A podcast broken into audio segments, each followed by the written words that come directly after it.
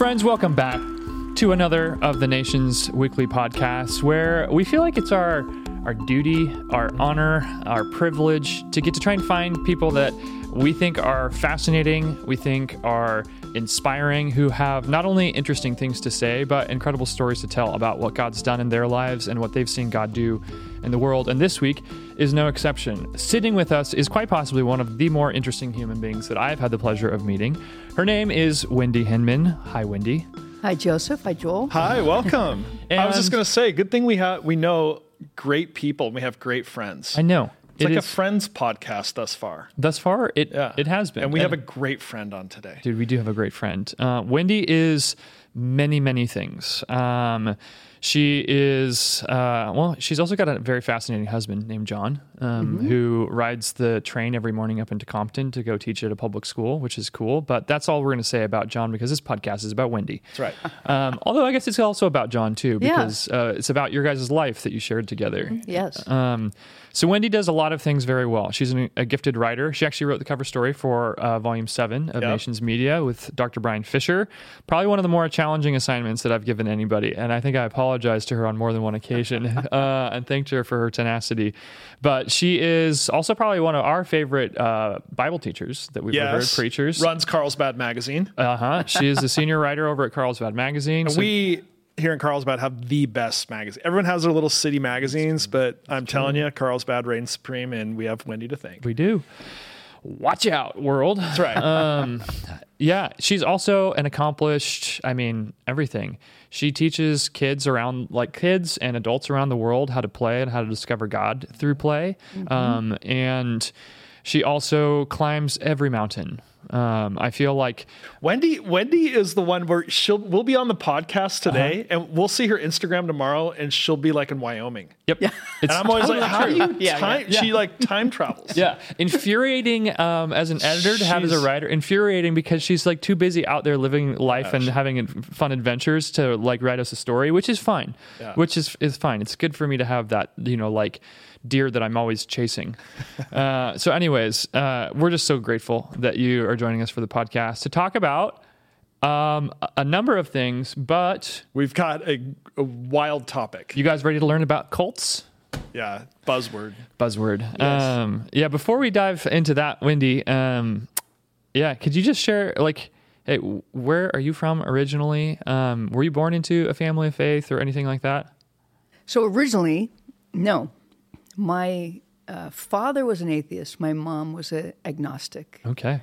and there were five kids in the family. And I always, I always say that my, my father was a bad atheist because he took us to Yosemite, and just seeing Yosemite Yeah. because he was also a, a landscape architect, and he and he would say that that no one could design a garden like nature. And so that you know when you go up to 41 and you come out the tunnel Oh, yeah. and there's uh-huh. Yosemite Yeah, yeah, Valley, it's like oh. I understand glaciers and volcanoes and you know uplift and all that, but it is designed. And it was hmm. designed by somebody, and I didn't know hmm. what that meant, you know, in my eight-year-old brain, hmm. and I didn't know that what I was feeling was worship, but that was kind of the beginning. Wow. So eight years old, you encounter Yosemite, and that like sparks or awakens um, like a spiritual awareness. In, Yeah. In lots of different Yeah. ways. Okay. So from there, you're growing up in uh, with a bad atheist and yes, and in, a, in different a, a small agno- surf town Okay. on the coast of California, Carlsbad, Yes. and grew up here, but so different than it is right now. How so? Um, If you go to the Carlsbad flower fields, Uh-huh. okay, you know it's this. I forget how many acres it is right now, Hmm. but it's a patch. Yeah. Imagine those flowers going all the way to the 101 Wow. and all the way to the border of Carlsbad. And then on the other side was Paul Ecke poinsettias. Oh yeah. And then if you turn north, it was uh, Briggs poinsettias. What schools did you go to in the community here? It wasn't poinsettias. Sorry, it was bird of paradise. Very important. okay. Yeah. So Magnolia, I went to Yeah, Magnolia. that's where my kids went. Yeah, when it was a brand new school, and then I, I was a Valley Viking. Yeah. and then then I am a loyal Carlsbad Lancer. Yes, go Lancers. My kids, Yeah. same trajectory, and Liam now is playing baseball for the Lancers. Oh, Pretty special. Yeah, nice. yeah, yeah, yeah. yeah. I love the. I just love. Um, I always wanted to be a part of a community that has um, such a beautiful history, where the people Yeah. are still a part of the community and um, invested in the community. And Carlsbad seems to have that. And you're Yeah. like everybody who I meet, kind of along the journey. Like, um, you know, my favorite restaurant in town is Lola's, and Lola's is like the, this mission of of Carlsbad. It feeds Mm-hmm. Yeah, yeah. all the kids, Right. and they've been, you know, they they're they're just um, they're spiritual leaders in our community. They're just Yeah. it's just Yeah. awesome, and uh, and I know you have a long relationship with everyone there, and so I just Yeah. yeah, I, I love um, I love your love for the community, and I'm jealous that you you uh, have been a part of it for your entire life. It was kind of kind of a challenge right now because, you know, Ophi Escobedo Mm-hmm. passed away from Lola's, and Francis passed a while ago. Connie's the last one, and she was going to be in Lola's for their 80th anniversary of the business. So I went, you know, and sat and talked to Connie. But then someone else came up to greet her, and Henry Trejo Yeah, came up to me and he said, "We are the elders now." yeah, And there was a sense of duty and obligation yeah, yeah. with that Hmm. that you know this generation that generation is passing and now we are the elders and Hmm. what are we going to do Yeah, Well, isn't it part of the role of the elders is to help us young pups um, discern what wisdom is and to avoid the traps and the pitfalls of the world around us? So I'm hoping that you can do some of that for us today, Elder Wendy, although Yeah. you don't live or look like an elder. Uh, she is. it- she's yeah. She's. I don't think I can keep up with her on the in the backcountry. So you meet. So f- take us quick briefly from eight-year-old Wendy, like any other notable things that kind of shaped or formed you in your, you know, early adolescent years, young adulthood, sort of thing, and then how Mm-hmm. Do you end up meeting John? okay well so uh, carlsbad at the time had a program called mgm okay well so in first grade uh, my first grade teacher told my parents that i was retarded and i should be institutionalized No way. because I found they found I you know they found out I was dyslexic, and but there was no like remedial, no special classes for that. So I just you know stayed in. I had a brilliant teacher in fourth grade, uh, Mr. McIntyre, he a former Disney animator. And uh, in his class, I was pulled out with these other kids, and we were given these tests, and I, we didn't know that they were IQ tests. And so kids that had a certain IQ were put in MGM, it meant mentally gifted minors. By the time we got to v- middle school, we were supposed to do these research projects. Like one guy was, he was making a telescope, researching how to make a telescope. He was grinding the lenses. Uh, another guy was doing Mozart's theory on theory. And, but it was a hippie era, you know, it was the 70s. And so it was really popular to be a seeker. So mm. that's what I would say. I was a, I, I'm a seeker mm. because I couldn't deny that there was a God mm. hmm. or a truth, but I didn't know what it was. So I'm going to seek it. So when I was in seventh grade, I started studying all the religions of the world. I didn't finish until I did Hinduism, Buddhism, Judaism, Islam when I was at Valley. Hmm.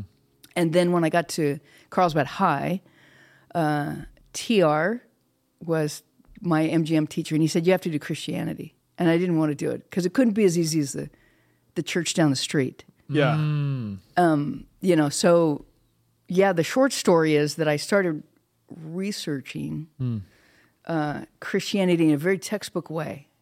And then I felt uh, disingenuous because I had read the Talmud, I'd read the Quran, I'd read the Vedas, you know, but I didn't want to touch the Bible because I don't know why. I've you know, Yeah. and so I thought, no, I gotta, I gotta do it. And so I went and found a Bible in my atheist parents' house. Found out that actually my dad had won it for memorizing verses in Sunday school, and uh, and I don't know why I. I don't know why I didn't start at the beginning like you do with any other book, but I'm dyslexic, so I just opened it up. The very first Bible verse I read was uh, the Word of God is powerful, sharper than any two edged sword, dividing asunder between soul and spirit, and is um, discerning the thoughts and intents of the heart. And I slammed it and pushed away. dude, dude, whoa.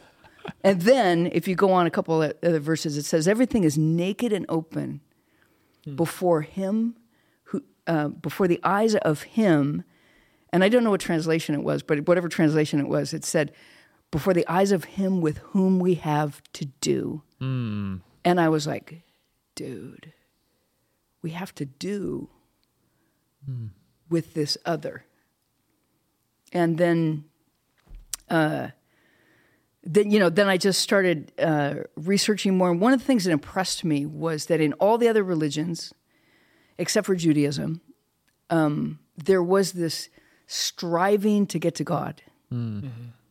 But in and I was literally in a textbook, uh, it had a picture of the Sistine Chapel. You know, the famous picture where God is reaching towards man and Adam's sort of like, you know, just kind of there. Just Yeah. lifting up his finger. But that made a real impression on me Yeah. that that God is he's really essentially doing all the work Yeah. from Adam where are you to you know seeking seeking us out. Mm-hmm.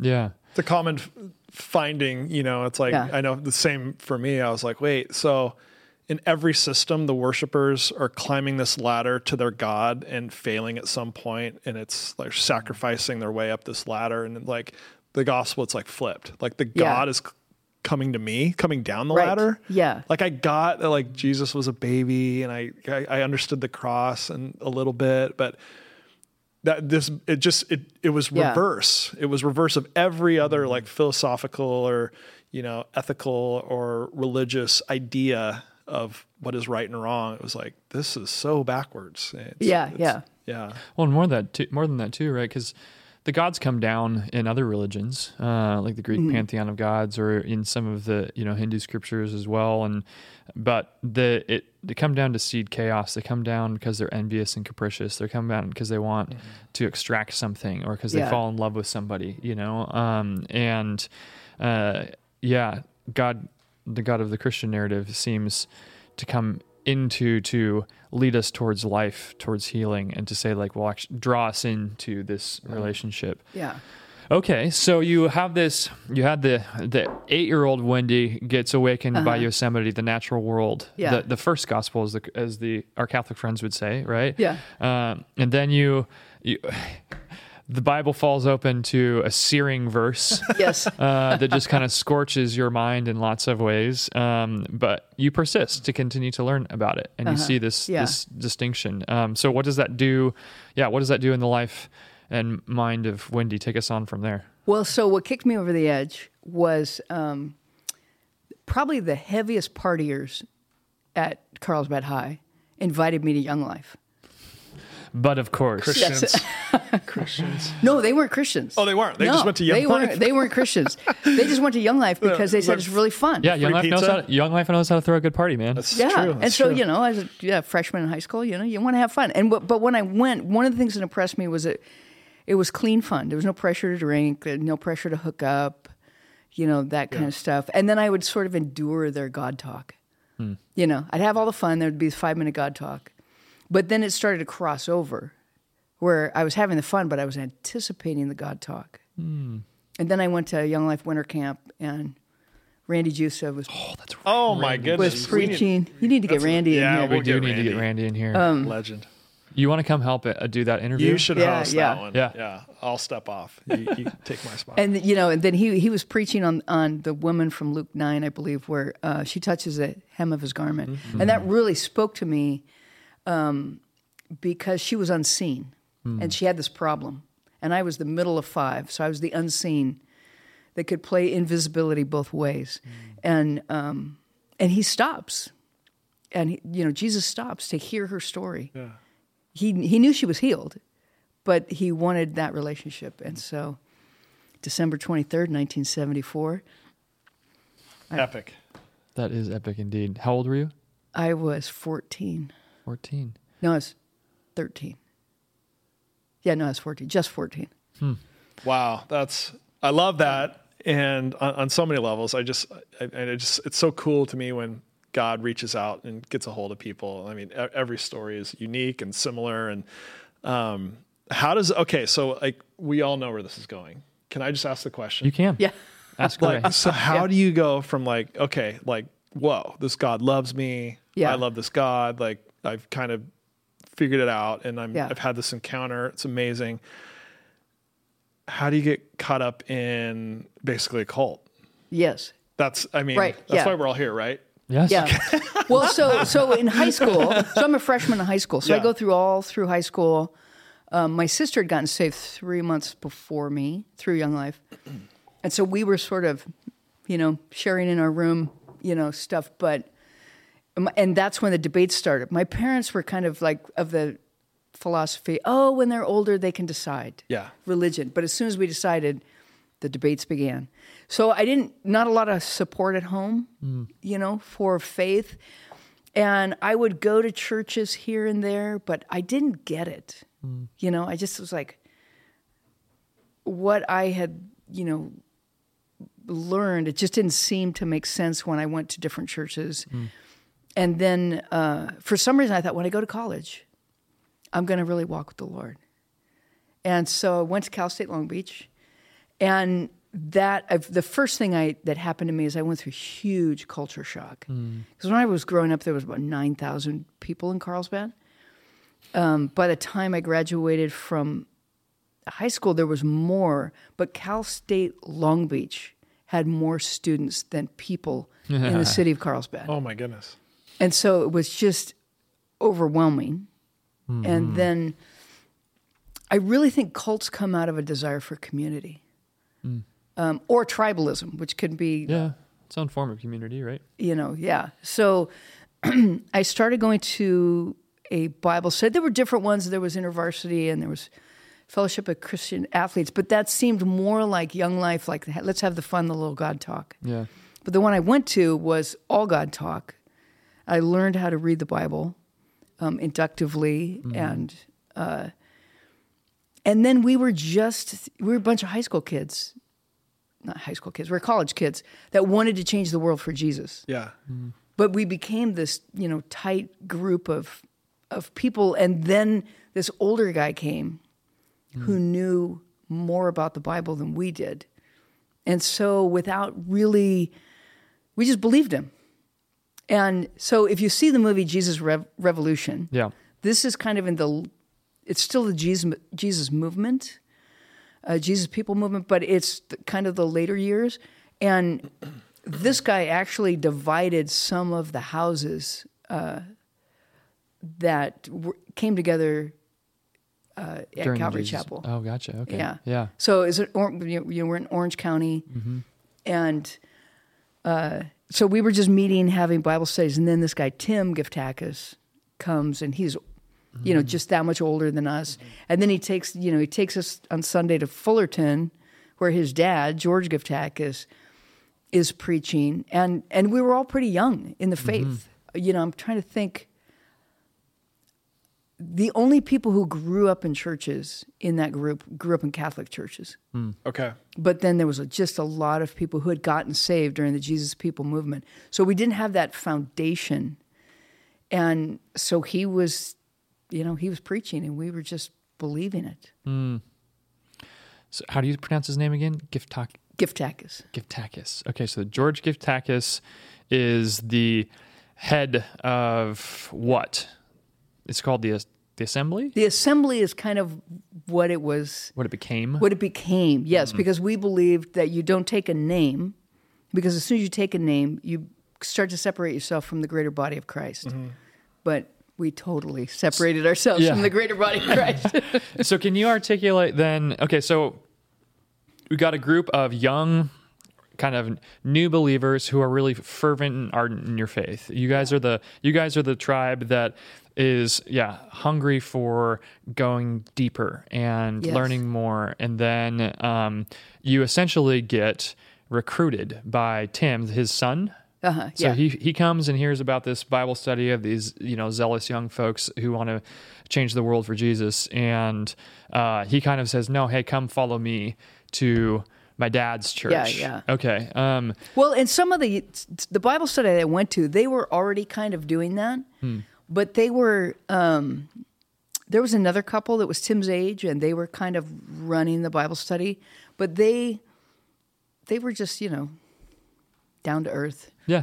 you know, seeking just like we were, Yeah. Yeah. much more transparent and honest. Yeah. So nothing sounds off yet. And I know the I know the, the story yet. continues, Yeah, and, yeah. and I know no one wakes up and and goes like, "Hey, I think I'm going to join a cult today." Um, Yeah. So how did the how did the frog and water? You know, how did the how did yeah. the how did the water start to boil? And, to and when did you notice it was hot?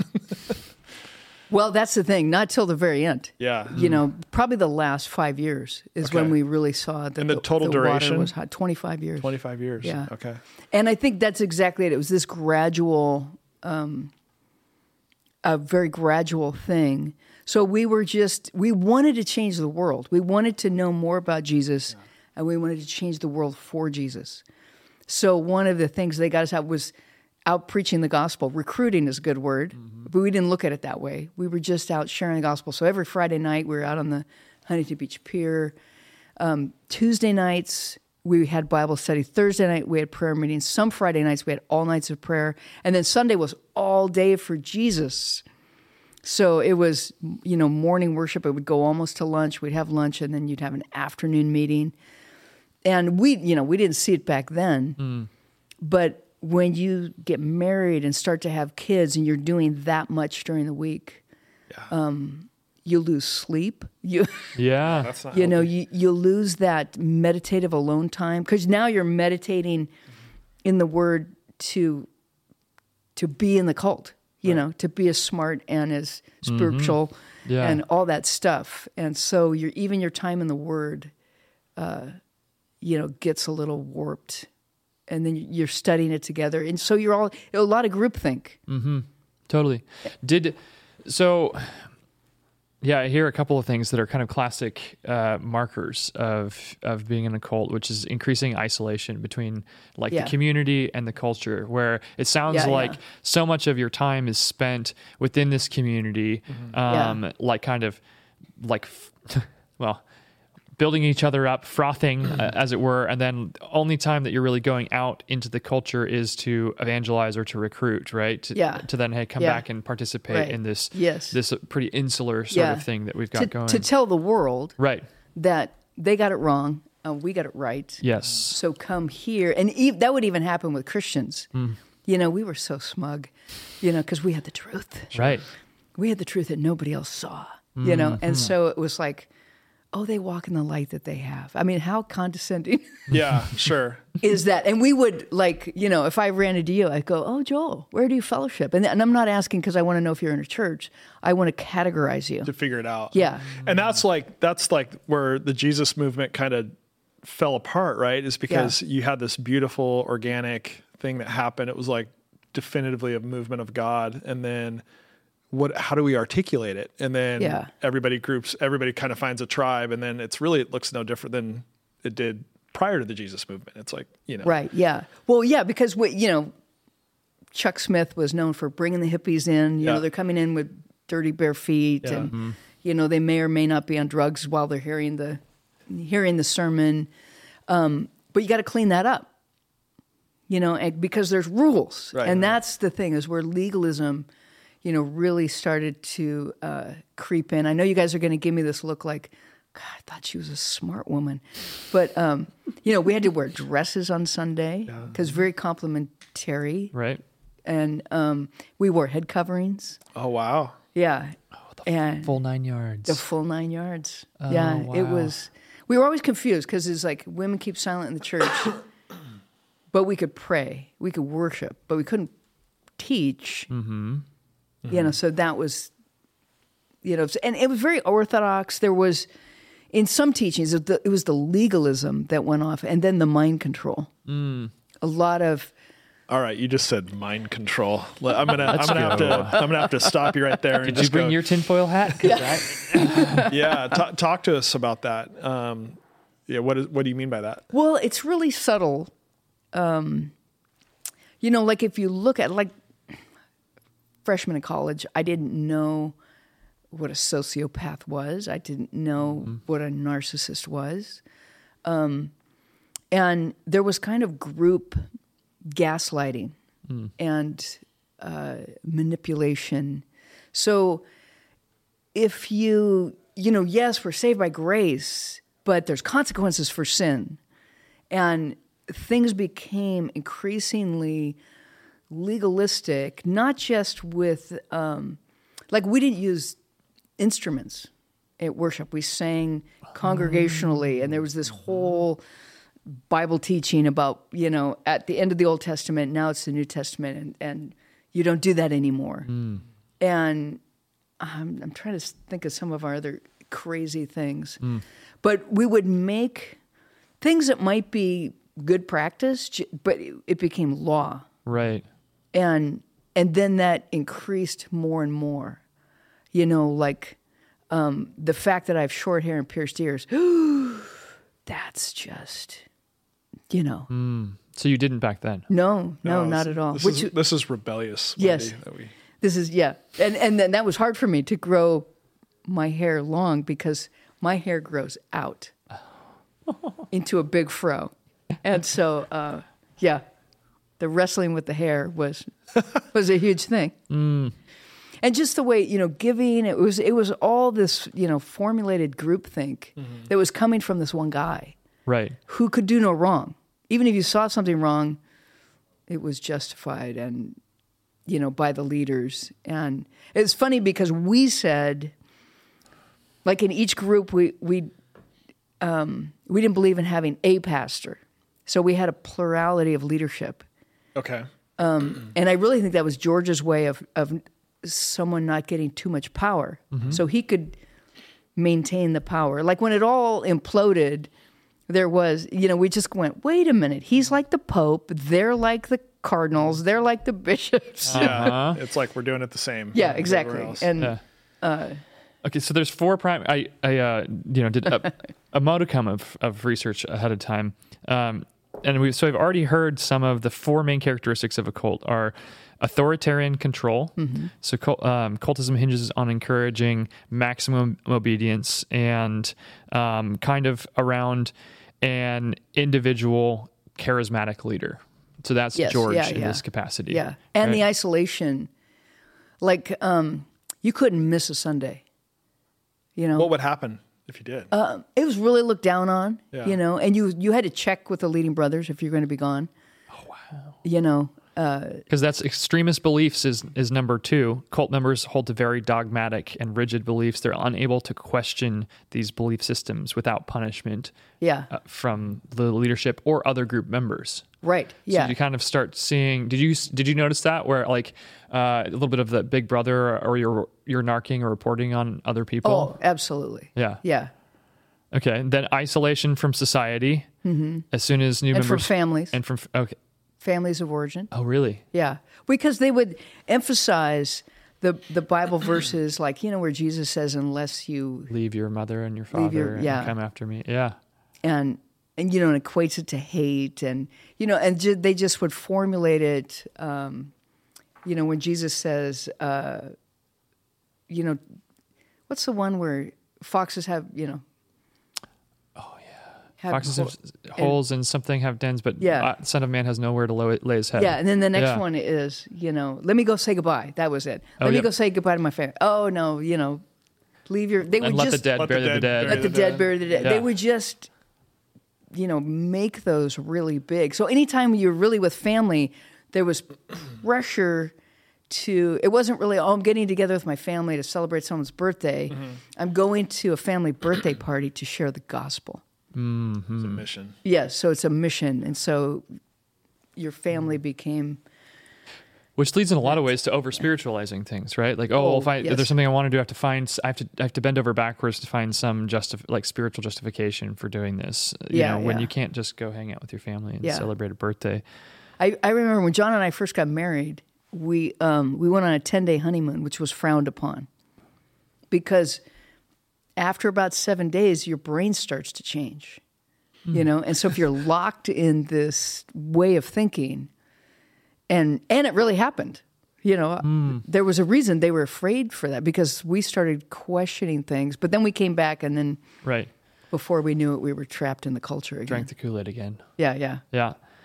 So, yeah, isolation. So, authoritarian control, extremist beliefs, isolation from society, and then veneration of a single individual. Sounds like Yep. we've we've heard We've ticked all the we've boxes. ticked all, we've ticked all the boxes. and congratulations, we can we can confirm after some investigation that Wendy, you did participate in what became a cult. Mm-hmm. So what's interesting to me is, you know, when I hear the word cult, and I, and I don't want to, not diminishing this at all, because this, and I think this is my question. Like, like if the, the Netflix documentary Wild Wild Country, have you seen that? Uh-uh. It's about the Rajneesh up in oh, Oregon. Oh yeah, yeah, yeah. And it's Oh, cool. Like I it's have a, seen it. It's a young Just life. Been a while. It's a young life camp now that I Yeah. actually spoke at. Wow. And I and I Wild Horse Canyon? Wild Horse Canyon, Yeah, and yeah. I and like one of my s- my talks, all these high school kids. I'm like, and you know, this used to be a sex cult. They're like, they're like, What? what? Yeah. I'm like, yes, they didn't. Go watch the Netflix documentary with your parents. Sign off. But, yeah, um, yeah. You know, and I and you watch that movement start, and it Mm-hmm. starts kind of obviously in the east, and it's um, it, just progressively gets bad. Like every Yeah, yeah. chapter, and I know that's filmmaking, and it's there's a- Right, it's- yeah, but yeah. I mean, it, from going to like, hey, I want to be around this person for spiritual enlightenment. That's Yeah, a good yeah, thing. yeah. Um, I want to be in this community as we. Um, What's yours is mine, and what's mine is yours. That's a Yeah, great. yeah. That's a that's a great thing. I, Yeah, there's yeah. been you know um, healthy community, healthy spirituality, mentorship, discipleship. Right, you could yeah. label all these things as as normal. But when they start like poisoning the town's water, where they're trying to get like a Oh, yeah, I yeah. mean, you know, and trying to actually you know, and it becomes like an actual sex cult and like all the crazy things these cults are known for. I guess what um, you know, my, my my question here in this conversation is, um, when did you start to realize that okay, this might not be discipleship, what we thought it was. This is actually yeah. spiritual abuse. This might Yeah, not yeah. be community, healthy community that we Right. longing for. It's actually really manipulative and really controlling. And like, when did because again, it's just how you paint Yeah, it. yeah. They're painting it one way. Like I guess, um, yeah. When were when was that aha moment for you and Yeah. John? And Well, one one of the things that keeps you in that too is is very few people lived alone. So like even as a married couple, like when we got married, then we had a training house. a training Is house. is what we called it. So like I lived with three gals you know, when I was in college. He lived with three guys. But then when we got married, we lived alone very shortly before then we had a training home. So we had three college women living with us and we were training them and we had like head stewards of the house and um, you know i had to submit to john but so did they you know and wow. and it just there was that and then there was it was almost the doomsday thing where we talked a lot about jesus coming back there was a training home that was learning to skin rabbits you know for the great They're preppers? persecution yeah and I, I would have signed up for that one. That's, Yeah. uh, No, dude, I raised rabbits in 4-H, Oh, you- so I would definitely would not. I would have boycotted that yeah that one. but you're supposed to you you didn't go the you know Yeah, I the whole know. Megillah with 4-H if you didn't if you didn't eat the rabbits. I'm sorry, Matea. and you had the fattest rabbit too, didn't you? Have like the prize winning rabbit. I didn't have the fattest. I had the mo- I had the best behaved. Henry, my Netherland dwarf, was a all time show all time show rabbit, grand champion of the Stanwood Nice, Fair. nice. Were you Yeah. a rabbit cult leader? You had a No, dude. The term is cunicologist, and this isn't about me. This is and the cults that I was a part I of. think we're Yeah. gonna have homeschooling. We want to Yeah. know more about your rabbit. No, no, Yeah. no. This is about Wendy. Okay. well, I really think it's interesting looking back on it. So, all these young families, you know, so we were college kids, and then we all started getting married as you do, and then started ha- having kids as you do. And there was only a few couples that were like that much older than us, like mm. say 10 years, just Yeah. 10 years older than us. And as all of those kids started to become teenagers, that was also the time that the internet became a thing. Mm-hmm. And the teenagers were just asking questions like, why? We were accepting it. Mm-hmm. You know, yes, you know, we, you got to wear a dress because of some verse in Leviticus, and we cover our heads because of 1 Corinthians 11. And we, and, but then the teenagers are going, but why? Mm-hmm. and here's a podcast from somebody, and you know, Yeah, that, yeah. that has that has an answer to that. Right, right. Well, um, probably a chat room back Yeah. then. Yeah, yeah. No podcast yeah. yet. That's Yeah. right. Um, and so then, you know, there became this big push. And as parents, you know, and trying to be honest and good parents, I, I really think that's when it started to swell and to, um, and people started talking to each other, but privately. I mean, because if you, if you, Yeah. if you Don't question, too publicly, then you were, you know, you get banished and, Mm. you know, like when people left, people did leave, but there was always, you know, all their sins were paraded before everybody, gossiped Oh, no. around, you know, and they were banished uh, in a, you know, a twist of First Corinthians five or six. So was it actually like was it clear like oh these people left like you're to have no contact with them? Is Yep. it that Yep, explicit? exactly. Okay. Yeah, yeah. And I was kind of a rebel because I, I right kept there, yeah. uh, contact with uh, some of those people because they were my friend. I mean, I got Right. into college with them, Yeah. you know, and and one of them, uh, my friend Elaine, they she and her husband left about ten years before we did, Mm-hmm. and when everything imploded and we got together, she couldn't believe how how much more legalistic and how much more controlling It had gotten. things had become. And she would tell you they really left because of their children. Because we did, we would have children's our children in the meeting with us, and we called it mat training. Like when they were babies, you know, they'd be on a mat next to us, and and this is this is to me.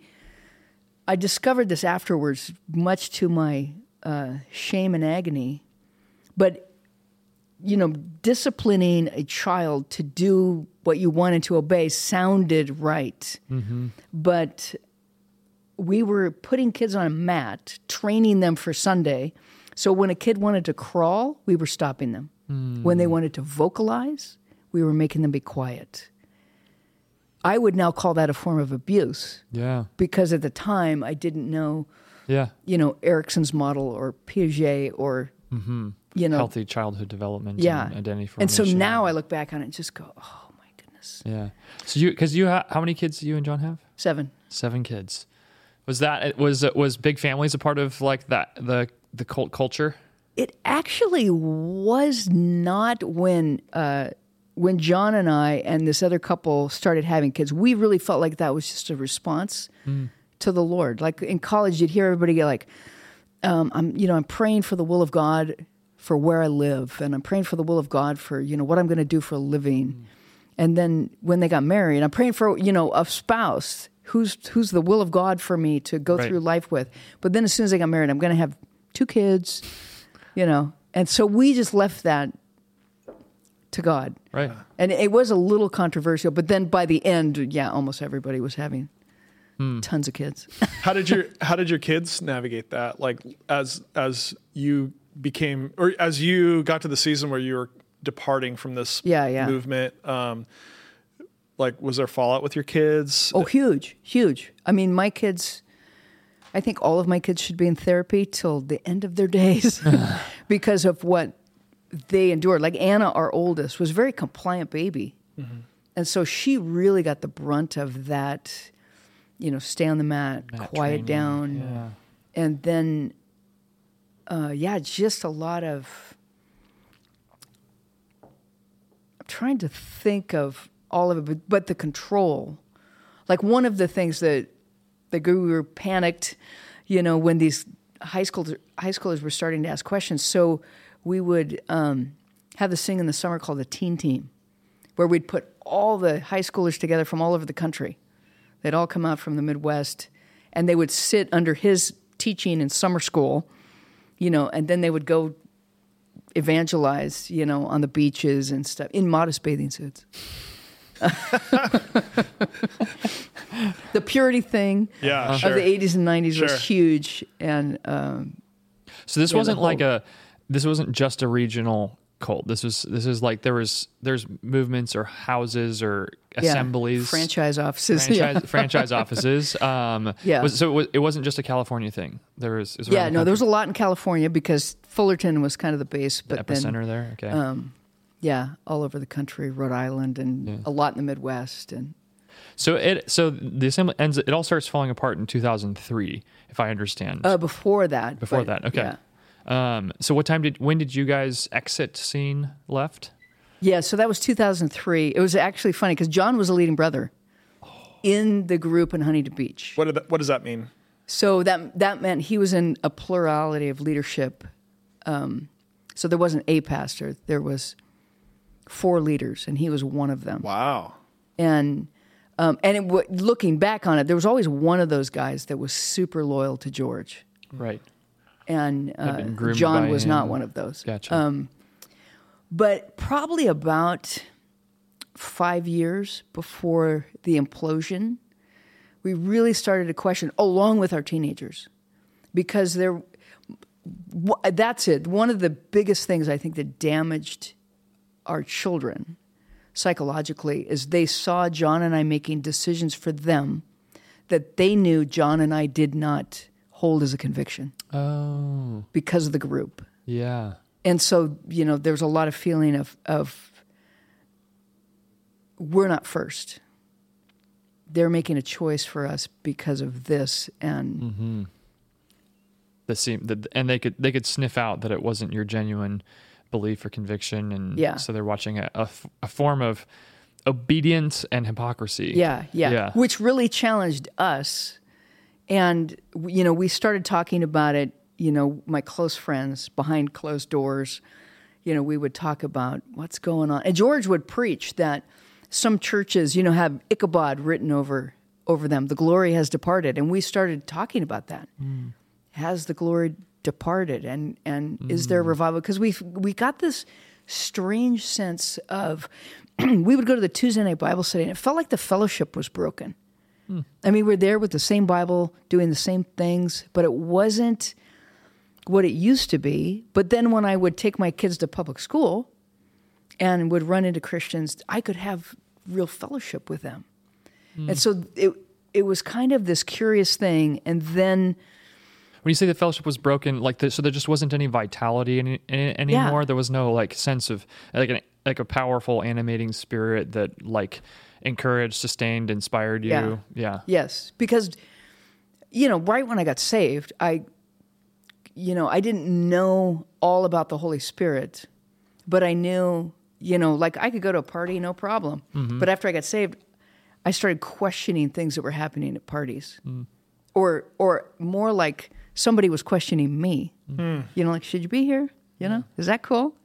And and so here's the thing like i could see god talking to me the whole time hmm. but i could also see when I w- I wasn't following the spirit so when john and i left for like two years this was our our habit we would go to bed at night and we would start laughing can you believe we ever believed and then in the morning we would get up and have our time with the lord and have to repent. Uh, the Holy Spirit would bring back sp- specific situations where we weren't following Him. So, so I could really say the Lord was always faithful, but part of part of being deceived is self deception Yeah. that comes from pride because you want to rise in the hierarchy of this thing. Sure. You know, you you might join it for community, but then.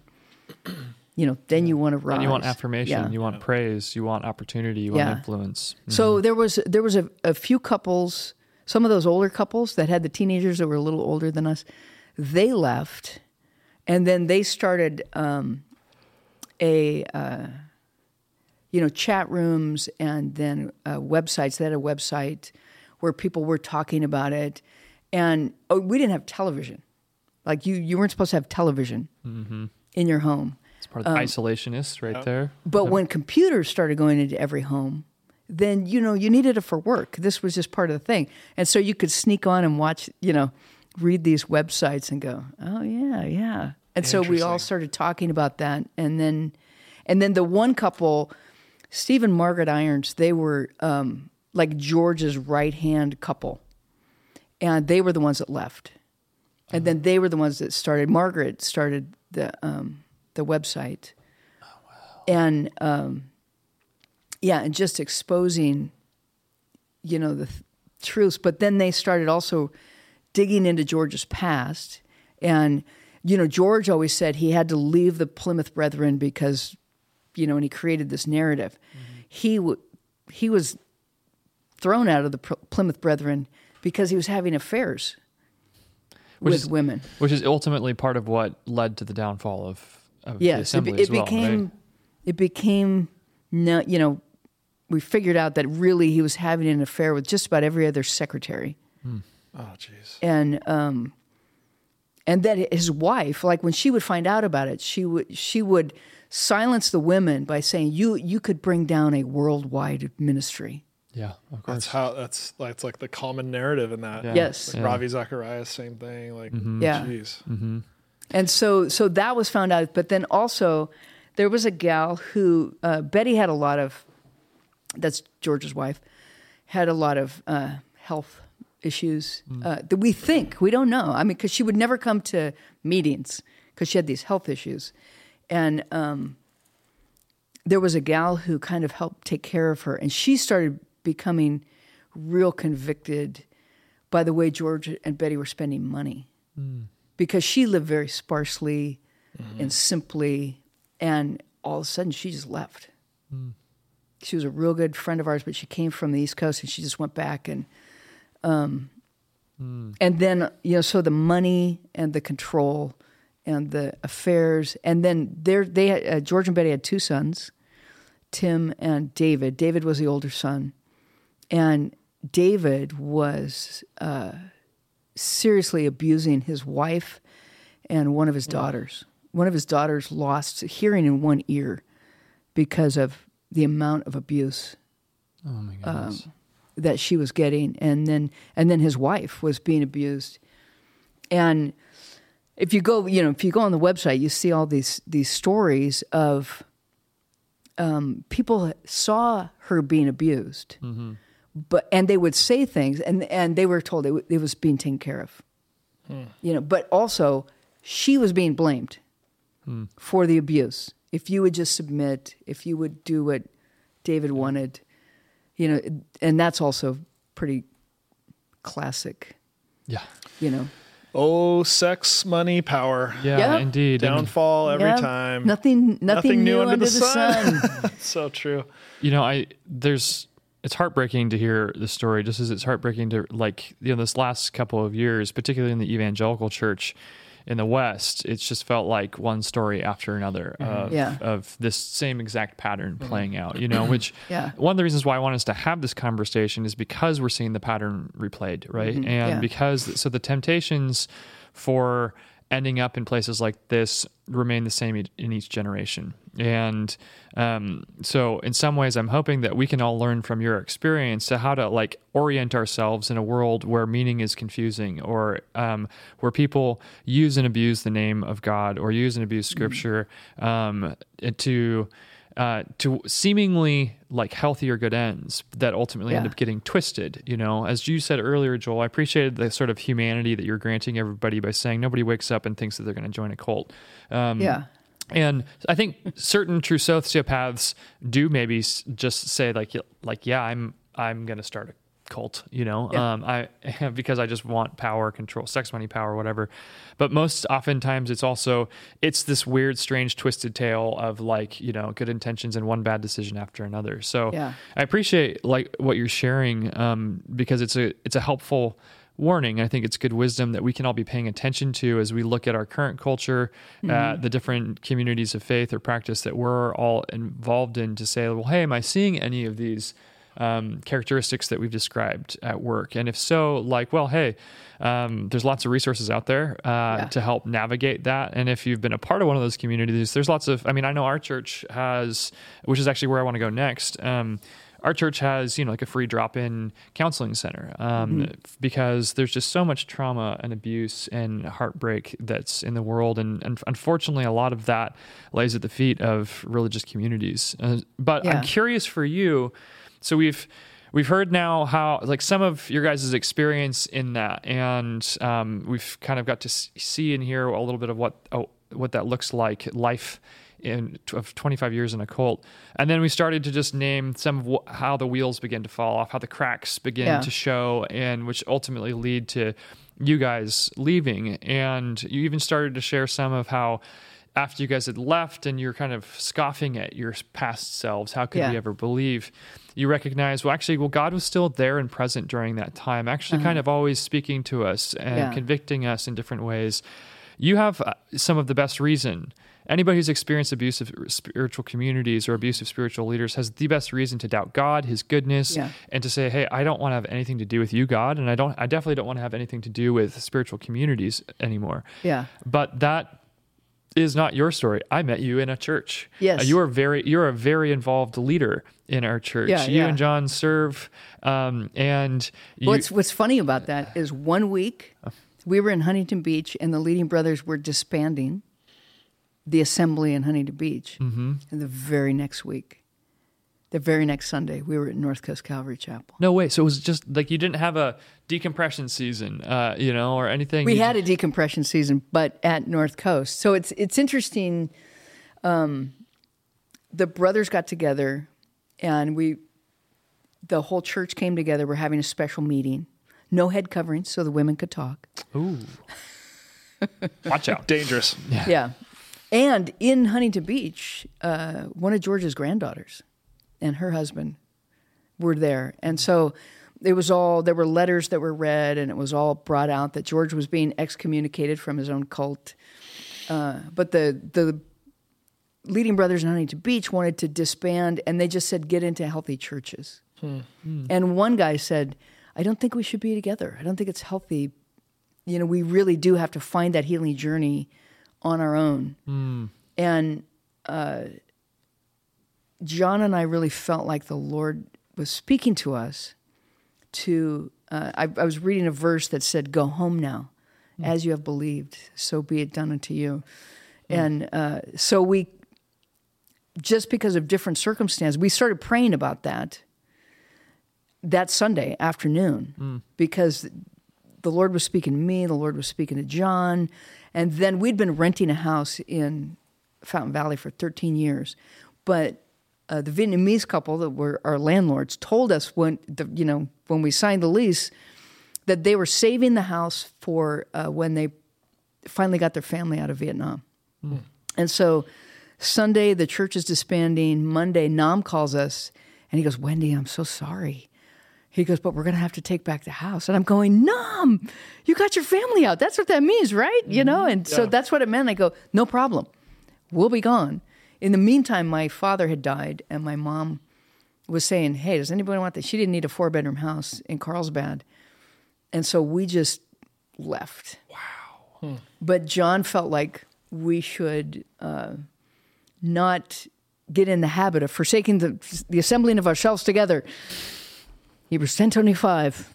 so um, there was a San Diego branch office of the cult, and we talked to one of the guys there because they had disbanded the week, a week or two before us. And he goes, "Yeah, I went to this church that wasn't too bad." Was his thing, and he said North Coast. If you look, we literally looked in a phone book because that's what he said. We opened the phone book, and there's a ton of North Coasts Yeah. Yeah. all over. And John goes, "You do you remember what he said?" I go, "I don't know." And he goes, "That one's in Carlsbad. Let's go there." And so we showed up at North Coast Calvary. Um, the girls and I were all in flower print dresses with lace collars. Uh, the guys were all in shirt, shirts and ties, and and we felt like we were really going on into enemy territory. Like, is this right? And um, So what year is this? is February two thousand three. Okay. So Mark Foreman was the. So Mark, For- he wasn't preaching that day, but. Um, do you remember who was? There was a lot of funny stories. So uh, Debbie walked up to us. She was the children's ministry leader at the time. She saw all these kids. When she saw, it, she goes, "Oh, here's a homeschool family," and uh, so she goes. She she. The first thing she said to us was, "Are you lost?" And John and I looked at each other like, "Oh, honey, you don't even know yeah. how lost we are," because we were really just spiritually beat up and Yeah, dazed sure. and confused. And so she goes, she goes, you know, like, and she starts telling us where the kids will go, you know, to different, and we're like, no, no, we, we're keeping the kids with us. Yeah, they're mat trained. Yeah. They're mat trained, yeah. So we went in and we just sitting there, you know, with them like Russian nesting dolls, you know, right down, right down the line. And uh, what was funny was she Debbie has never done this before or since, but she was on announcements with Jim, and she said, you know, if you're new here and she's supposed to do the card thing, Yeah. well, she doesn't do that. She goes, there is a new family here. Hinman, stand up. we just wanted to She's like from one cult to another. we just wanted to melt into the carpeting, but um, she had to stand up. But the funny thing was, then J- Jim takes over and he goes, he goes, we're going to have a time of tithes and offerings. And so Jeremy, our third grade son, you know, looks around and he goes, you know, n- nobody's wearing ties. They're really serious about this tithes and offering things. He was the first boy, so he pulls his clip-on tie off, throws it in the, the offering bag. Dude, that's amazing. Such I a look at John story. and he's just like, it's great. let it pass. Yeah, yeah. They're probably wondering why there's this clip-on tie Be- with the offerings. Jeremy's like, finally, this church rules. This thing off me. But then, so Jeff Ranke was actually preaching oh no way. cool. from Philippians. He was preaching on money because that's what it says, you know. yeah. And um, and our kids were just, you know, hitting each other, going, "That's right, it's right there." Yeah. They had the Bibles open. They were taking notes. Amazing. Oh my gosh. Um, What did that What did that next season with your family look like? Because I can only imagine, you know, like Yeah. your kids are along for their journey, so it's like, oh, they didn't know, you know, e- everybody's sitting a, sat in a boring church Yeah, service yeah. before, so Yeah. it doesn't matter if it's a cult or if it's North Yeah. Coast Calvary Chapel or if it's whatever. But what was that like for you guys in this discovery of just newness of Yeah. of life and of spirituality and freedom and a new congregation and um and I'm I'm just I'm thinking like through the the, the eyes of your kids. Oh yeah, yeah, know, yeah. Well, you should have any of our kids. The older ones, the older the better. Uh, my oldest daughter actually wants to do a podcast. Really? You know, Yeah. of this is what mom was doing. This is what we were doing. Um, because they just really got messed around. I mean, it was bad in the cult, mm-hmm. super strict, purity rings, mm-hmm. Sure. you know, all that that stuff. And then we come to North Coast, and this was really on John and I, not on North Coast. Um, the opposite happened. Mm. I mean, we just felt like as parents, we didn't know what to do, hmm. and and we had these kids that were they, you know, probably not rebelling any different than any other, you know, teenager Teenage kid, Yeah. Um, but we just kind of loosened the reins, mm-hmm. which I think ultimately scared them to death because now they and they had this they had a, a little secret cabal of Hinman kids, you know, where they would talk about things, but they wouldn't let mom and dad know. Classic kids. yeah, uh-huh, so uh, uh-huh. yeah, actually, one of our kids would tell us that she was going to, you know, youth group and she'd be smoking dope behind. Ralph's shopping center with some of the other kids from Yep. church. Classic. Yeah. Christian kids. Yeah. Yeah. Uh, from neckties and lace collars to smoking dope behind the grocery Yeah. store. Yeah, that, it was really that kind of whiplash Yeah. for our kids. Yeah. Well, I mean, that's. I don't blame them. I Yeah. probably would have done the same Yeah. in a lot of different ways. In fact, I did do the same in my own in my own way. Um, but that's a story for another podcast. Um, okay, so I guess you know um, a few more questions for you, our friend uh, Wendy. Um, Ooh, can I ask one? please. How, I mean, how did you become a Bible teacher through all this? You went from an environment where female Bible teaching, no way, Right. Right. Yeah. Yeah. And I've just, I've always known you. You're oh, you're Wendy Hinman. You're like, Yeah. you're the Bible teacher. like, tell me how that came to Well, be. Well, I think the Lord was really, uh, it was really good. Like, we, you know, we started Debbie because she was the first person we met, and we had all these kids. Then the next Sunday, we did put, you know, we weren't in dresses and ties, uh, and we did put the kids in children's ministry and stuff. And she, I had seven kids. She needed volunteers, so we started volunteering in children's ministry, and then she needed uh, a fifth, sixth coordinator. So she goes, "What do you think?" Because she saw, you know, that I could handle kids and that mm-hmm. kind of stuff. And I really think it was the Lord putting me with children and taking me back to the basics. Hmm. And and teaching children is the hardest. Mm-hmm. It's absolutely the hardest. If you can teach children, You can teach anybody. Um, because to take those abstract thoughts and ideas and you know bring them down to something chewable, and so that's what you know what happened. But when you know it's funny because when she was trying to hire me, I was going, we were in a cult like three months ago, you know, and you know if you know Debbie, it's like what I don't Yeah. care, you know, like do this, you know. And then so one time she she told me she goes, Mark Foreman wants to meet you, and the first thing I said to her was, "What did I do wrong? Mm. what did we oh, wow. do? Did we do something wrong?" Hmm. Because and then and then she, she's looking at me like I, you know, what do you mean? And she just dumps me in Mark's office, and he starts asking me about the cult, but he's like trying to pastor me, shepherd. He goes, if you want to sit in the back of the church and do nothing, that's fine, you know. And he goes, have you ever read? And I was like, oh no. And he pulled out churches that abuse, and he goes, the guy who wrote this book, who was an enemy of ours, Ron Enroth, because. Uh, and I just go, uh, we're chapter 12. Wow. And I thought that's what he was trying to do. Like he was going to say, you know, you there's going to be some form of discipline over us or something because Right. we're Right. from chapter 12. yeah. But he just wanted to communicate that we believe in adult to adult relationship Hmm. and what that means. And And that it was okay for you guys to take time and space to heal. And yeah, to- yeah. Yeah. It's You- awesome. You didn't have to perform, you didn't have to do anything. And that, I mean, it makes so much sense. You're coming from a context where authoritarian control, like fear and fear and control, right? Are you toeing the party line? yeah, Um, yeah. Mm. Well, I'm so glad that you guys found a, a church where you had the opportunity to experience some, a, a different side of God, a different side of, of faith, and that it has been like a healthy thing Yeah. for for you. And uh, I mean, I I definitely know. I'm su- I'm super grateful that when I landed at North Coast, that there were people like you and John around. Uh, gave me great encouragement and hope. You know, Yeah. yeah. Healthy community, Yep. Mm-hmm. I was just a decade behind you. observable boundaries. Yeah. observable boundaries. yeah, yeah.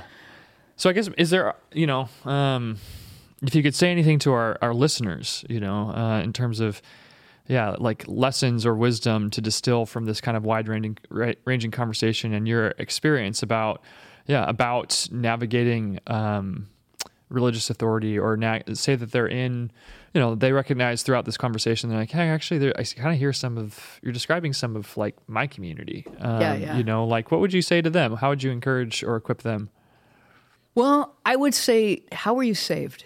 How did you come to faith? Because Paul says, Galatians, who has bewitched you? And he's calling them back to the original faith.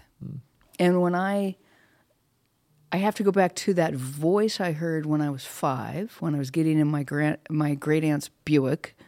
That's that. Well, I really believe when, the first time I heard the word, the the speaking voice of God. Mm.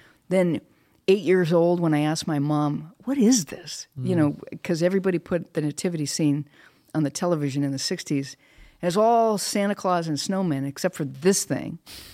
And and she, I believe, she shared the gospel with me, and I mm. remember just that overwhelming feeling of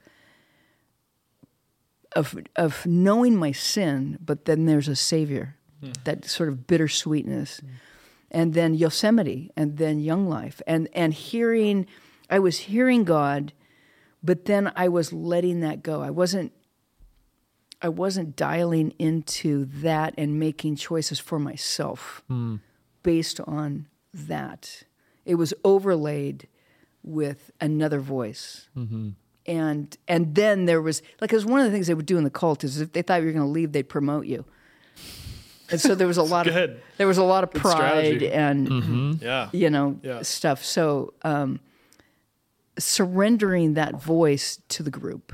Hmm. Don't surrender the voice of God to the group. And sometimes you need fellowship to be mm-hmm. able to discern the voice of God. You need counsel, but but ultimately the decision is between you and God. Hmm. Particularly when it says wives submit yourselves to your own husbands. Hmm. That's between a wife and God, not That's right. that's it's hmm. not a something for a man to tell a woman That's what right. to do. That's right. Any more than a woman should tell a husband, you need to love me Right. Lay your because life it says right here. Yeah. Well, one of the things I love about that response, Wendy, is it, it highlights two things to me. One, the personal and relational nature of God, right? We, we mentioned it earlier. Hey, what's something that each of us in our own way, and so many countless people uh, encounter in the Christian story, is a God who looks and acts and speaks so differently than um, the deities depicted elsewhere, and one that moves towards us and moves towards us with with tenderness, Yeah, with yeah. a with a desire to relate, to unpower, to empower, to unleash, you know, to to raise up and to mature, rather than to suppress and keep down, to keep subservient. And so you're just, I'm hearing you describe, yeah, a God who is speaking constantly, gently. You know, and it's not this voice of shame. It's not this anger. You know, Yeah. um, it- there there may be conviction, as you mentioned earlier in your story, but it's always this persistent and it's this questioning. Hey, Yeah, Wendy, like, yeah. what are you doing here? Is this where you belong? Yeah, yeah. Like, what's Yeah. going on? Do you believe that this is Yeah, right?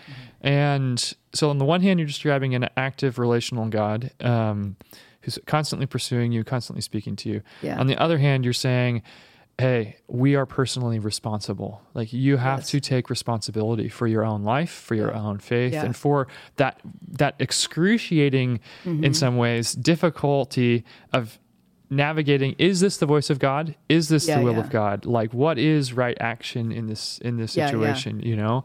But it li- like it's it's this beautiful terrifying vision of faith that you're painting because it leaves us nowhere to hide. I mean that's one of the things that i noticed about the you know your experience in the cult and and any experience of tribalism that we see in culture or in the church now is that it's uh, you watch these beautiful individuals disappear into Yes. a, um, a mass uh, like a mob right Yeah, yeah. where there is no creative thought there is no like true like individuality there's a there's a gross regurgitation of the party line Yeah. and then there's this dehumanization of people who are on the other as you mentioned earlier oh he was our enemy Yeah, the guy yeah. who's describing Yeah, yeah. abusive you know churches Yeah, in cults, they're always in. A, they inflame shame. Mm. So you're always living out of your shame yeah and always trying to make up for it.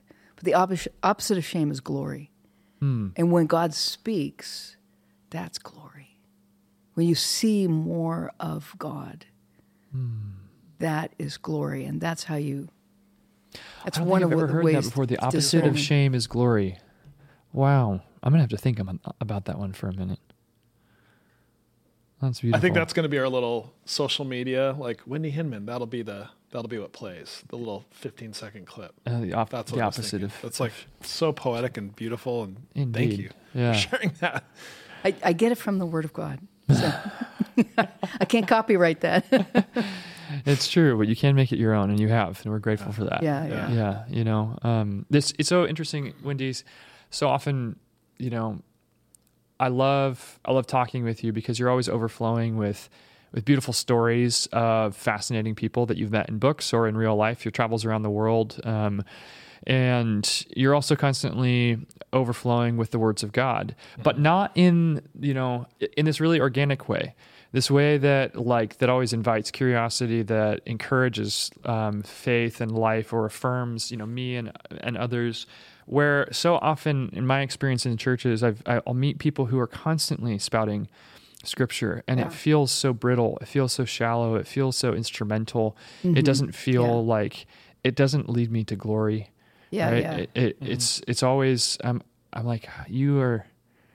I don't know. You're Yeah. you're bastardizing it in some sad way. So thanks for not being that sort of Well, because person. it's there's a, it's very black and white. That was the thing in the cult. Everything was very black and white, and when religion takes the incomprehensibility and the mystery out of God, and you know makes him, you can do it with a cult. You can do it with Christian nationalism. Mm-hmm. That's what they're doing. They're making everything very black and white and prescribed, and and people are surrendering um, the ways of Jesus to a political groupthink, and it's the you know it's the same thing. Um, where when you know it says, I think it's in Proverbs where it says it's the glory of God to conceal a matter, oh yeah. and it's and it's not that He is, um, you know, just being stingy and like you know let them figure it out, but it's like He's wait till they find out this. that's glory. Mm-hmm. You know, when we discover, and He wants us to use our own will and faculties and heart and mind, and then when we discover it, To the it's delight. glory. Yeah. yeah, Well said. Yeah, well, I guess because upon discovering glory, what's our response? Our response is wonder, it's awe, it's admiration, it's you know, um, it's, yeah, this this beautiful outpouring of what's deepest inside of us. Hmm. Yeah, and, and I think as you're mentioning, like Christian nationalism, the black black and whiteness, so much of the false false religions promise, hey, hand me a reason, hand me, you know, your your fidelity, and I will give you safety. I will like I will protect Yeah. you, and I alone will protect you from the complexities of the world, from the threats of those those others. You know, um, and God doesn't seem to be saying that so often. As I know Him and as I see Him in Scripture, instead He's saying like, "Well, hey, I will give you myself." Yeah. um, unto death. I will give you my enlivening spirit. I will strengthen and empower you to to move with purpose and force out Yes. into the complexity. To what? Not to conquer and to subdue it, it, um, but to cultivate it like a garden. To to be a person of peace amidst chaos. To which is really that is what glorifying God looks like, right? That Yeah. is Yeah. being that person who is can be loving when other people are being hateful, who can be peaceful when other people are anxious, you know. Um, yeah, and to and, and to point towards freedom, Yeah. freedom and responsibility. yes. Yeah. Well, man, we could. I feel like we could keep talking for like another three hours, but this is not the Joe Rogan podcast. Yeah. it's Um, but we do. Okay, Joel, we're. I think unless you've got any other questions or unless you want to say anything else, we like towards the end of our conversations, we started doing this thing called hot takes.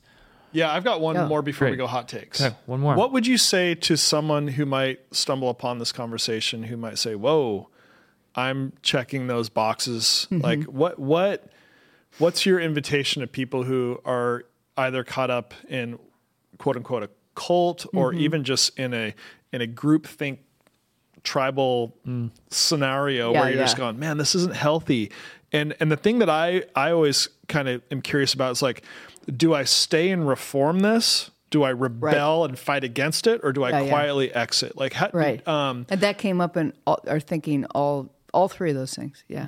so I think, um, I guess, yeah, that's my question. What what would be your um, invitation to someone who's maybe trapped in a similar situation? And they recognize that they're trapped. Yeah, Yeah. They're, they're they're coming aware. They're becoming aware of their situation. And they're wondering, yeah, is is this?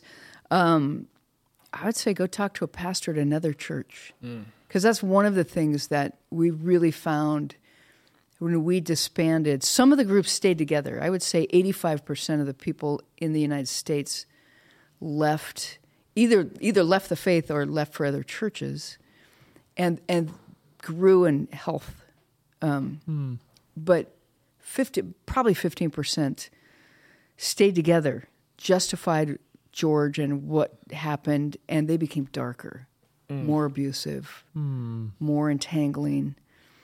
And one of those, uh, one of the brothers from one of those churches asked me to write something because he was trying to justify the whole thing. And I, and he said, We're being attacked by these people. And I said, Put yourself under in accountability, put yourself under um, accountability of three pastors in the town where you're at. Just go find them and get under, you know, because we've been deceived. right. And so, if we're ever questioning something that looks so black and white, we need to go read something we disagree with. Yeah, We need to talk to people we disagree with, sure. and and and then it it becomes clear, Yeah, much Well, more 'cause clear. if you believe, if you know, my experience with truth is that it is the truth is real, it exists. Um, I need to be humble in what I claim to uh, know is truth and its boundaries, but that truth is resilient and will stand up to inquiry Yeah, and yeah. to curiosity. And um, so, like, if I if I'm afraid to challenge a belief of mine, it's Yeah. probably that fear is actually that it's probably telling me something is that that maybe that truth isn't true, Yes, yes, right? You know, definitely. maybe it's a yeah. maybe it's an idol of my own. Mm-hmm. You know, if I'm if I'm unwilling to say, well, hey, let me go hear um, a good argument against it. Yeah, Yeah. yeah. And any a- anytime you hear a man say, I, "I'm going to start my own church," run, run fast, run away. Yeah. Or if any church is starting and they say that they have, you know, the corner on the market of some kind of truth. Every church needs vision, Yes. but if if it's like we're better than everybody else, that's why you should come here. Yeah. That's the beginning, even if they're not already cult status. It can grow into that. Yeah. I yeah, that's a hundred. That's so right. Uh, and yeah, I remember I had a friend who, out of spite, was planning a church. He's like, "Oh, I was so burned by this last church. I'm gonna Yeah, go." yeah. I'm like, "Dude, don't. You're gonna become exactly that same. You're gonna create the same environment Yes. that you were so hurt by." And uh, yeah, I think that's that's so wise. It's like, yeah, where there's vision, the you know, uh, where there's no vision, the people um, what's that? Perish. Perish. Yeah. Um, yeah, and I, I just. Uh, yeah it's it's so it's so easy i think it, this is my takeaway here is like it when you hear the word cult it's so distant and it's so radical Mm-hmm. Yeah. but really what like what you're describing like just a toxic community i don't even know if that's the right word but um it's really easy to get caught up in the in that it's really Yeah, yeah. it's a lot it's a lot more um accessible and invitational than one might think and Yeah, yeah. um, and yeah, and I think a lot of the political, spiritual climates today are Mm-hmm. are leading um, people into those those realities, and it's it's Yeah. really dangerous, and Especially it's, it's given really the amount tragic. of time we spend, and the younger generation, um, mine included, spends online as well. It's even Oh, easier yeah. when you're div- when it's you're not in Yeah, flesh yeah. and blood relationship. You know, Yeah. when you can push back or you can be Yeah. curious when it's when it's all out in the ether. Yeah, Well, the beginning of the internet was really part of the unraveling Sure. of our cult. And so we thought, oh, this is never going to happen again. yeah. Right. And Well, now you was- have these echo chambers that Oh, make man. it even worse. Oh yeah, that was the great initial hope of the internet, right? Like, well, hey, democratization of information is uh, we're going to break down these silos and it's going to liberate people. Yeah. And now it's uh, like so many. All this is why we can't have nice things, people. we just have this. We have this penchant in us, and it's it's in all of us. We're capable Yeah. of doing it, of taking these things that are good, that have great potential, uh, and for creativity and for health and for healing, and beginning to twist them Yeah. and bend them towards darker ends. You know, uh, and we're infinitely clever at justifying why we need to do that. Yes. Um, well, you have any hot takes? oh gotta- yeah. I got hot takes. Uh oh. Okay. So what's what are the hot take rules? Oh, You just have to answer the question. it's rapid fire. Yeah. Oh, It's okay. hot. It's hot potato. It's we Right, just, right. we're the ones asking Yeah. the questions. Don't try and turn the tables. Um, I'll start with this one. there's no wrong answers. Yeah, yeah.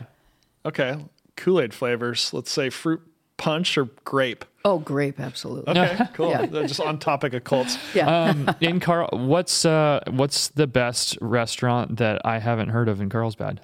The best restaurant that you haven't Great that- question. Yeah. That is a great question because I don't know the ones you've heard of. And you're in the village. But I'm I'm I'm new to Carl. I used to avoid coming here, so Mm-hmm. I'm Ocean cider. yeah Yeah. I'm- you know So you know Lola's, Garcia's, Norte, I haven't been to Garcia's. Pronto's. Yes, Prontos. Prontos. Well, good. Now I just feel reassured that we've Yeah, got we've been going to we're some good the- Yeah, yeah. ones. Okay, so you're in line I, at I have to think. Uh, am I forgetting any advertisers? Uh, best thing on the menu at Lola's. Chicken enchiladas. Okay. Ooh, Yeah. enchiladas. Okay, all right. Um, best hike within an hour and a half drive of here. Oh, great question. Mount Baldy. Oh yeah. Okay. It's kind of dangerous in wintry conditions, though. People die on Baldy It every is. year. I almost fell on the devil's backbone in snow once. That's another story. That's, we'll have you. We'll have you back, Wendy. Yeah. Okay. Um, favorite non-spiritual author. Joan Didion, John Didion. Okay. Second time she's Mm-hmm. Yeah. come up today. Calif- Californian writer. Yeah. So brilliant. Okay. Yeah. Okay. What's your Mo- fa- re- favorite recommendation of hers then? Best book of hers. Um, uh, the slouching one. Why am I forgetting it? Slouching towards Bethlehem. It's from. the- It's, it's about the '60s, Okay. but it's from the poem. So I'm forgetting if that's. But yeah, That's enough. Google it. You'll be able to Google find it. Yeah, you'll find it. Yeah. Yeah. Okay, so this is a Carlsbad magazine question. Most interesting person in Carlsbad that you've interviewed? That is still in Carlsbad, Sure. Or that I've interviewed. Um, 'Cause- let's uh, answer both the questions. Uh, one. So I'm, I'm waffling between Robert Stromberg, who uh, his his great great grandfather built the Victorian mansion downtown. Okay, yeah. where San Diego is. Yeah. But he's won two Academy Awards for special effects. Cool. Pirates of the Caribbean 2 and Avatar. Oh wow. And then he directed Maleficent. That was fascinating because I knew nothing about that world, and Yeah. I Yeah. spent the day in Hollywood with him. So, so that, and then um, Hugh Martin. I actually did that for Encinitas magazine. He's a Broadway composer, uh, Okay. famous for, most famous for "Have Yourself a Merry Little Christmas." No. yes, Dude, one Um, of the greatest all hit. time. his best friends singers. were uh, Gene Kelly and Judy Garland, and Gene Kelly's wife. Um, hacks. yeah. but uh, I and we became friends after I interviewed him, and uh, great believer. And I asked him, I asked him, I go, Hugh, I'd been talking to him about four hours, and I go, Hugh, you haven't talked to me about being gay. Who told you I was gay? And I, you know, so I get to pull out a great Will, Will and Grace line. Hugh, blind and deaf people know you're gay. but then he, he shared his testimony with me, and, he, and then he, and he said, he goes, when you know your purpose in Christ, hmm. how small is your sexuality? Hmm. Ooh. Yeah. Um, hmm. You know. What a line. and- wow. yeah, yeah. But yeah, he was he's a fascinating guy, and he didn't get saved until his seventies, I think. Hmm. Wendy could Wendy could answer that question all day because she's interviewed everybody. I know. Yeah. she, she she's like anytime yeah. we're like short on story leads, we, we go Like, to Wendy, Wendy. who do you know? It's, well, there's this person. that- Yeah. Um, worst worst uh, worst thing about Carlsbad. Growth. Yeah. was- I was- Okay. Be second Yeah. to, to growth. That's that's too easy. Uh, Well, I think the loss of community, the loss of small town. Um, you know, we used to walk. We lived near Carlsbad High School, and we would walk to the beach and be gone all day. Come back when the street lights are on. Yeah. And um, if we, I mean, we had to mind our p's and q's because if we did anything wrong, our parents would know by the time we got home. Yeah. and that that loss of everyone knows everyone. Yeah. Hmm. That's it's hard. it's still kind of there. Like I was sitting with a friend at Pure Project, and uh, she was like, "Do you know everybody?" I go, "No, but you know, when you've been here since Yeah. kindergarten, or before that, actually." Okay, I got one. you got one? Uh, for this is for the Bible, Wendy, the Bible teacher. Uh-huh. Um, twofold, two Bible related questions, and this I think will cap it off for me. Um, what is the most inconvenient truth that you would like to dismiss from Scripture? Wives, submit to your husbands. it's very inconvenient for me. Always has been. Yeah. I guess the other one was going to be so maybe maybe I uh, I thought I had a better one, but I think the second one was like if there was a book of the Bible that you wish didn't make it into the canon, Ooh. what would it be? That is a hard one. I can answer that. Yeah. Leviticus is too easy. Um, yeah, there's it's more parts than whole books. Hmm, okay. Yeah.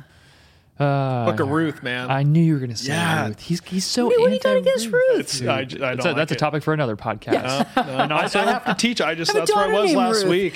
Yeah, Also, pray for all of his Old Testament students who've been taught Ruth wrongly. I'm kidding. Yeah.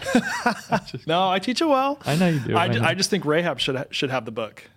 Oh. I think all the Yeah, wonderful yeah. things about Ruth are better demonstrated through Rahab. Huh. Okay. God's faithfulness, Yeah. or the lineage to Christ, and I, there's so many questions about Ruth or about Rahab that I have. I'm like, she's the hero. Yeah. Yeah. Ruth's great. I don't know. The story's weird. the story's weird. Anyways, Why'd I, you that was fresh on my brain. feet? so Yeah, I'm sorry to sorry no. to have to answer that, but I just, just this is where I'm at. I didn't think about Ruth. Yeah. Yeah. So anyway. Oh, and Rachel just told me she goes, yeah, the, with the Dead Sea Scrolls, like the one little discrepancy Uh-huh. is the Book of Ruth. I'm like, toss it out. well, I mean, dude, Dead Sea Scrolls. Now we're talking about a Qumran community. Like, it all gets weird. Were you they a cult? weird. Yeah. Ooh, yes. Answer yes. hey, Wendy, thank you so much Sure, for joining yeah. us. Uh, thanks for Always writing for time. us. Thanks Yeah. for uh, the ways that you've been a, a part of and a champion of uh, you know the Nations project and experiment. And we anticipate your involvement in many ways to come here in the future. So it's been a joy and a pl- privilege, and I'm sure we'll have you back to talk about some interesting stuff in the future. We love you, Wendy. We do. Thank you, guys. I love you. Over and out from Nations Media. Over now. Nation Media. How long is your podcast? I, I'm assuming that a lot of editing.